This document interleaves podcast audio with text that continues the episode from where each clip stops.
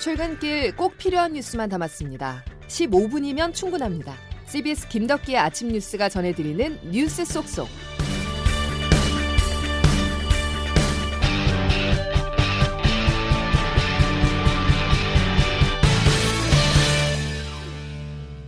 여러분 안녕하십니까. 9월 28일 김덕기 아침 뉴스입니다. 사과에 이어서 이번엔 경고를 보냈습니다. 북한군의 해수부 공무원 피격 사건과 관련해서 북한은 남측의 영해 침범은 절대 간과할 수 없다면서 경고성 반응을 나타냈는데요. 또 시신을 습득할 경우 남측에 넘겨줄 절차와 방법을 생각해두고 있다고 밝혔습니다. 이 같은 반응은 사실상 자체 조사를 시사한 것인데요. 반면 문재인 대통령은 공동조사 필요성 입장을 굽히지 않았습니다. 보도에 김동빈 기자입니다. 문재인 대통령은 어제 국방부 장관과 국정원장 등과 함께 안보장관 회의를 이례적으로 직접 주재했습니다. 문 대통령은 이 자리에서 해양수산부 공무원 피격 사건에 대한 진상규명을 위한 공동조사를 북한에 요구하고 군 통신선을 복구하자고 제안했습니다. 청와대 서주석 국가안보실 1차장입니다. 조속한 진상규명을 위한 공동조사를 요청함, 정보 교환을 위해 군사통신선의 복구와 재가동을 요청함, 이틀 전 필요하면 공동조사를 요청하겠다는 NSC 결정보다 톤이 더 강해졌습니다. 문 대통령이 이처럼 보다 적극적인 행보에 나선 것은 1차적으로는 월북 의사 진술과 시신 훼손 의혹 등에 대해 남북의 주장이 엇갈리고 있는 만큼 정확한 진상이 규명되어야 한다는 의지가 반영된 것으로 보입니다. 나아가 공동조사 과정을 남북 대화 채널을 복구하는 기회로 활용해보자는 뜻도 읽힙니다. 하지만 북한이 공동조사 카드에 응할지는 여전히 미지수입니다. 북한은 지난 2008년 금강산 박왕자 씨 피격 사건을 포함해 한 번도 공동조사에 응한 적이 없습니다. 게다가 북한이 이미 어제 우리 측의 해상수색에 대해 영해 침범이라고 발끈하고 나선 것도 공동조사에 선을 긋고 나선 것이라는 분석도 나오고 있어 문재인 대통령의 구상처럼 이번 사건이 남북 대화에 물꼬를 트는 계기가 될지는 불투명합니다. CBS 뉴스 김동빈입니다. 정부는 공무원 피격 사건과 관련해서 미국과의 공조에도 나섰습니다. 외교부 이도훈 한반도 평화교섭본부장은 우리 시간으로 오늘 새벽 미국 워싱턴 댈러스 공항에 도착해 방미 일정을 시작했습니다. 스티븐 비건 국무부 부장관 등 미국 정부 관계자들을 만나 이번 사건의 공조 방안에 중점 논의할 것으로 전해졌습니다. 북한의 공무원 피격 사건을 둘러싸고 남북 당국은 상반된 주장을 펼치고 있습니다. 특히 월북 표명에 대한 진실 규명이 필요한데요. 이와 별개로 해경은 자체 조사에 속도를 내고 있습니다. 주영민 기자의 보도입니다. 해경은 현재 이 씨의 월북과 실족 등 모든 가능성을 열어두고 수사를 벌이고 있습니다. 그러나 이 씨의 동선을 파악하기 위해 필요한 어업 지도선 내부 CCTV가 고장나 이 씨가 스스로 월북한 것인지 발을 헛디딘 것인지 확인하는 데 어려움을 겪고 있습니다. 여기에 어업 지도선 후미에 발견된 신발이 당초 알려진 것과 달리 이 씨의 것이 아닐 수 있다는 주장과 이 씨가 북한에서 발견될 당시 착용한 구명조끼의 출처도 명확하지 않습니다. 해경은 해당 CCTV 하드와 위성 항법장치, 선박 내 공용 컴퓨터 등에 대해서 오늘 국립과학수사연구원의 디지털 포렌식을 의뢰할 예정입니다. 해경이 군 당국에 오늘까지 제출해달라고 요청한 이 씨의 월북 정황 관련 자료도 그간의 의문점들을 얼마나 해소해줄지 미지수입니다. 이런 가운데 이 씨의 시신과 소지품 등에 대한 수색도 아직 답보 상태입니다. 해경과 군 당국은 현재 연평도 서방부터 소청도 남방까지의 해상을 8개 구역으로 나눠 집중 수색하고 있습니다. 해경 관계자입니다. 실종자 수색에 유류품이나 어떤 실종자를 찾기 위해서 계속 열심히 최선을 다하고 있습니다. 결국 이 씨의 죽음을 둘러싼 의문을 풀기 위해 북한과의 공동조사가 필요하다는 목소리가 높아지고 있습니다. CBS 뉴스 주영민입니다. 정치권의 공방도 치열합니다. 한 목소리를 내던 여야가 북한 김정은 국무위원장의 사과 이후 충돌하는 양상인데요. 국민의힘은 문재인 대통령의 해명을 촉구하는 장외 시위에 나섰습니다. 취재 김광일 기자입니다. 여야가 국회 국방위원회에서 북한 무력 도발 규탄 결의안을 만장일치로 통과한 건 지난 24일. 그러나 김정은 위원장 사과가 담긴 통지문이 공개된 뒤 여당은 변화한 상황을 반영해야 한다. 이렇게 기류가 바뀌었습니다. 김영진 원내수석입니다. 국무위원장이 신속하게 두 번에 걸쳐서 사과의 성명을 얘기를 했기 때문에 그 변화된 상황을 잘 반영을 해서 국회 차원의 결의안을 채택을 하고, 야당이 요구하는 대정부 긴급 현안 질의에 대해서는 사태를 정쟁으로 삼지 말라며 선을 그었습니다. 국민의힘은 강하게 반발하고 나섰습니다. 결의안만으론 의미가 없다. 대정부 질의 받지 않으면 본회의에 동의할 수 없다. 이런 입장입니다. 청와대 앞 릴레이 1인 시위에 참여한 주호영 원내대표입니다. 국민들은 국가의 최고 통수권자인 대통령의 24시간 조치들을 알아야 할 권리가 있습니다. 이에 대해 민주당은 현재 진행 중인 국회 상임위 논의로도 충분하다고 반박했습니다. 4차 추경안 통과로 잠시 훈풍이 부는 듯했던 정치권이 이처럼 다시 정쟁의 소용돌이에 휘말리면서 오늘로 예정됐던 본회의는 개최 여부가 불투명해졌습니다. CBS 뉴스 김광일입니다. 다음 소식입니다. 위험한 연휴가 다가오고 있습니다. 소규모 집단 감염이 계속되면서 코로나19 신규 확진자는 100명 내외를 기록하고 있는데요. 방역당국은 이번 추석 연휴를 전국적 재유행의 최대 위험 요인으로 보고 오늘부터 2주간을 특별 방역기간으로 지정했습니다. 황영찬 기자가 보도합니다. 최근 2주간 국내 일평균 신규 확진자는 91.5명으로 그 직전 2주에 비해 85명이나 감소했습니다. 일주일 단위로 살펴봐도 지난주 일평균 확진자는 75.6명으로 8월 재유행 이후 첫 두 자릿수를 기록했습니다. 방역당국은 전국민적 거리 두기 덕분에 확진자 수가 안정적으로 감소하고 있다고 분석했지만 여전히 위험 요소가 많다고 전했습니다. 특히 감염 경로를 알 수 없는 확진자 비율이 21%에 달하는데 방역당국이 파악하지 못한 감염들이 추석을 매개로 재확산될 가능성이 높습니다. 따라서 방역당국은 이번 연휴만큼은 집에 머물러달라고 재차 호소했습니다. 정세균 국무총리입니다. 고향 방문뿐만 아니라 여러 사람이 일시에 몰려드는 여행지도 위험하기는 매 한 가지입니다. 이번 추석만큼은 가정에서 가족과 함께 안전하고 여유로운 휴식을 가져주시길 간곡히 부탁드립니다. 또 오늘부터 2주 동안 추석 연휴 특별 방역기간이 시작됩니다. 정부는 실내 50명, 야외 100명 이상의 모임 금지와 다중이용시설 출입 시 마스크 착용과 출입명부 작성 등 방역수칙을 철저히 지켜달라고 당부했습니다.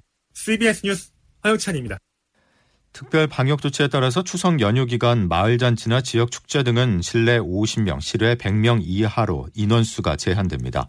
또 수도권 소재 20석 이상 음식점과 커피 전문점은 테이블 간격을 1m 이상 띄워야 하고 유흥주점과 노래연습장, 뷔페 등 고위험시설은 다음 달 11일까지 2주간 집합금지 조치가 유지됩니다. 또 내일부터 추석 연휴가 끝나는 다음 달 4일까지 고속도로 휴게소는 실내 좌석 운영이 금지되고 포장만 허용됩니다. 정세균 국무총리는 보수단체 등이 예고한 개천절 집회에 대해서 모든 수단을 동원해 강력 대응하겠다면서 무관용 방침을 밝혔습니다. 지난 광복절 집회가 코로나19 전국 재확산으로 이어진 만큼 이번만큼은 차량 시위를 포함해 어떤 형태의 집회도 허용하지 않겠다는 것입니다. 정세균 국무총리의 말 들어보겠습니다.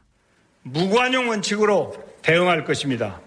국민 생명을 위협하고 방역을 저해하는 작은 불씨 하나도 용납하지 않겠습니다. 사전에 집결을 철저히 차단하고 불법 행위자는 현장에서 즉시 검거하는 등 엄정 대응하겠습니다. 코로나19 사태 장기화로 심각한 타격을 입은 소상공인들에게 정부가 현금 지원을 하고 있습니다. 그런데 소관부처인 중소벤처기업부가 지급 대상을 선정하는 기준을 놓고 아직까지 오락가락하고 있다는 지적인데요. 어떤 상황인지 이기범 기자가 알아봤습니다.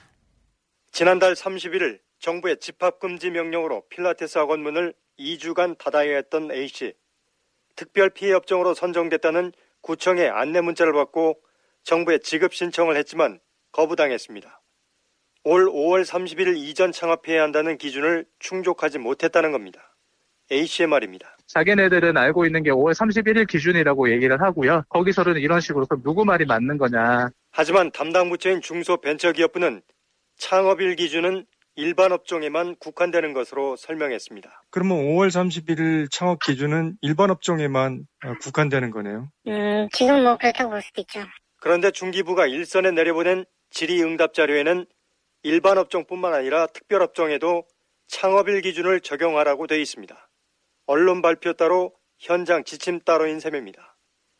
사정이 이렇다 보니 일선 지자체 공무원들도 헷갈려하기는 마찬가지입니다. 네, 몰랐어요. 저희도 너무 이 내용을 늦게 공지로 봐서. 청와대 국민청원 게시판에는 5.5 이후 개업해서도 다른 업자들과 똑같이 집합금지 명령을 받아서 영업을 하지 못했다며 형평성 있는 지원을 요구하는 글들이 올라오고 있습니다. CBS 뉴스 이기범입니다. 코로나19 재확산으로 어려움을 겪는 소상공인이 추석 연휴 전에 새 희망자금을 받으려면 오늘 오후 5시까지 온라인으로 신청을 해야 합니다. 또 오늘부터 초등학생 이하 자녀를 둔 가구에 자녀 1인당 아동특별돌봄 지원금 20만 원이 지원되는데 미취학 아동은 오늘부터 초등학생은 내일부터 지급됩니다. 코로나19로 학업에 전념하기 힘들었던 수험생들은 하루하루가 그야말로 걱정입니다. 그러자 학원들은 지금 이때를 놓치면 안 된다면서 불안한 심리를 이용한 고액 특강을 개강하고 있는데요. 그 실태를 이준석 기자가 취재했습니다. 고3 수험생을 둔 박미영 씨는 얼마 전 모의고사 성적이 좋지 않았던 아이를 위해 추석 연휴 특강을 알아보다 비싼 학원비에 깜짝 놀랐습니다. 서울 대치동의 한 입시학원은 하루 3시간씩 연휴 닷새 동안 총 15시간 수업에 과목당 75만 원을 받았습니다. 박 씨는 처음에 두 과목을 생각하다가 어쩔 수 없이 한 과목만 신청할 수밖에 없었습니다. 박미영 씨입니다. 집 근처 학원마다 추석 특강한다고 해서 알아봤는데 가격이 말도 안 되게 비싸서 부담이에요. 연휴 동안 하루 2시간 반 수업에 20만 원을 받고 학생들을 모집 중입니다. 교육당국이 정한 수강료 기준에 10배가 넘는 금액입니다. 교습비 초과 징수는 단속 대상이지만 교육당국은 인력 부족으로 학생이나 학부모들의 신고에 의존할 수밖에 없다는 입장입니다. 하지만 전문가들은 이 같은 고액 학원비가 경제 사정에 따른 학생들의 학업 격차를 더욱 심화시킬 수 있다고 우려했습니다. 사교육 걱정 없는 세상 구본창 정책국장입니다. 추석 특강 5일짜리 100만 원짜리 수강할 수 있는 학생과 1년 365일짜리 프리패스 인강 100만 원짜리도 못 끊는 학생과 이런 격차 이야기를 하는 것은 분명한 것이잖아요. 수험생의 불안감을 이용한 학원의 고액 특강이 가뜩이나 코로나19로 벌어진 교육 격차를 부채질하는 건 아닌지 걱정입니다. CBS 뉴스 이준석입니다. 코로나19로 인한 전 세계 사망자가 100만 명을 넘어섰습니다. 국제 통계 사이트 월드 5미터에 따르면 전 세계 코로나19 누적 사망자 수는 100만 202명으로 집계되고 있습니다. 하루 사망자 규모는 지난 4월 17일 8,513명으로 정점을 찍었고 이달 들어서는 5,000에서 6,000명대를 유지하고 있습니다. 질병관리청은 상온 노출 사고로 사용이 중지된 독감 백신을 접종받은 사람이 현재 407명에 이르렀다고 집계했습니다. 질병관리청은 다만 아직까지 이상 반응 신고는 접수되지가 않았다면서 모니터링을 지속하고 있다고 밝혔습니다. 우리 시간으로 내일 열리는 미국 대선 후보 첫 TV 토론을 앞두고 도널드 트럼프 미국 대통령과 조 바이든 민주당 대선 후보가 본격 준비에 돌입했습니다. 예상 문제를 뽑고 모의 토론을 하는 등 각 진영이 토론 준비에 공을 들이고 있는 가운데 트럼프 대통령은 자신의 트위터를 통해서 토론 전 약물 검사를 하자면서 바이든 후보의 약물 의혹을 제기하는 등 신경전도 벌이고 있습니다. 김덕기 아침 뉴스 여러분 함께하고 계십니다. 이제 월요일 날씨 알아보겠습니다. 김수준 기상 리포터. 네, 기상청입니다. 예, 오늘도 파란 하늘을 볼 수 있을까요? 네, 가을철에는 날씨만 좋아도 기분이 저절로 좋아지는데요. 오늘도 종일 높고 파란 쾌청한 가을 하늘을 보실 수 있겠습니다. 고기압 영향권에 들면서 전국적으로 구름 거의 없는 대체로 맑은 날씨가 이어지겠고 공기도 깨끗해서 최적의 가을 날씨가 이어지겠습니다. 다만 오늘도 아침까지는 강원 영서와 호남 내륙을 중심으로 짙은 안개가 끼는 곳이 있겠고요. 또 여전히 일교차가 클 것으로 보여서 이 점은 유의하셔야겠습니다. 오늘 아침 대관령이 영상 3.2도, 태백 5.1도, 봉화 6.8도 등 중부와 전북, 경북 지역의 내륙 산간을 중심으로 기온이 영상 10도 아래로 뚝 떨어지면서 일부 서리가 내리는 곳도 있는데요. 오늘 한낮 기온은 서울 26도, 춘천, 청주, 광주 25도, 대구, 부산 24도의 분포로 대부분 지금보다 10도 이상 기온이 쑥쑥 올라서 일교차가 무척 크겠습니다. 이런 가운데 이번 주 수요일부터는 추석 연휴가 시작되는데요. 연휴 기간 동안 비교적 구름 많겠고 수요일 오후에는 중부와 전북, 금요일 수도권 강원 영서, 주말에는 충청 호남 제주를 중심으로 비 소식이 있습니다. 날씨였습니다. 하늘을 자꾸만 바라보게 되는 요즘입니다. 파란 가을 하늘 때문이라도 고개를 떨구지 마시고요. 힘차게 발걸음 하시길 바랍니다. 9월의 마지막 월요일 김덕기 아침 뉴스는 여기까지입니다. 내일도 필요한 뉴스들로만 꽉 채워드리겠습니다. 고맙습니다.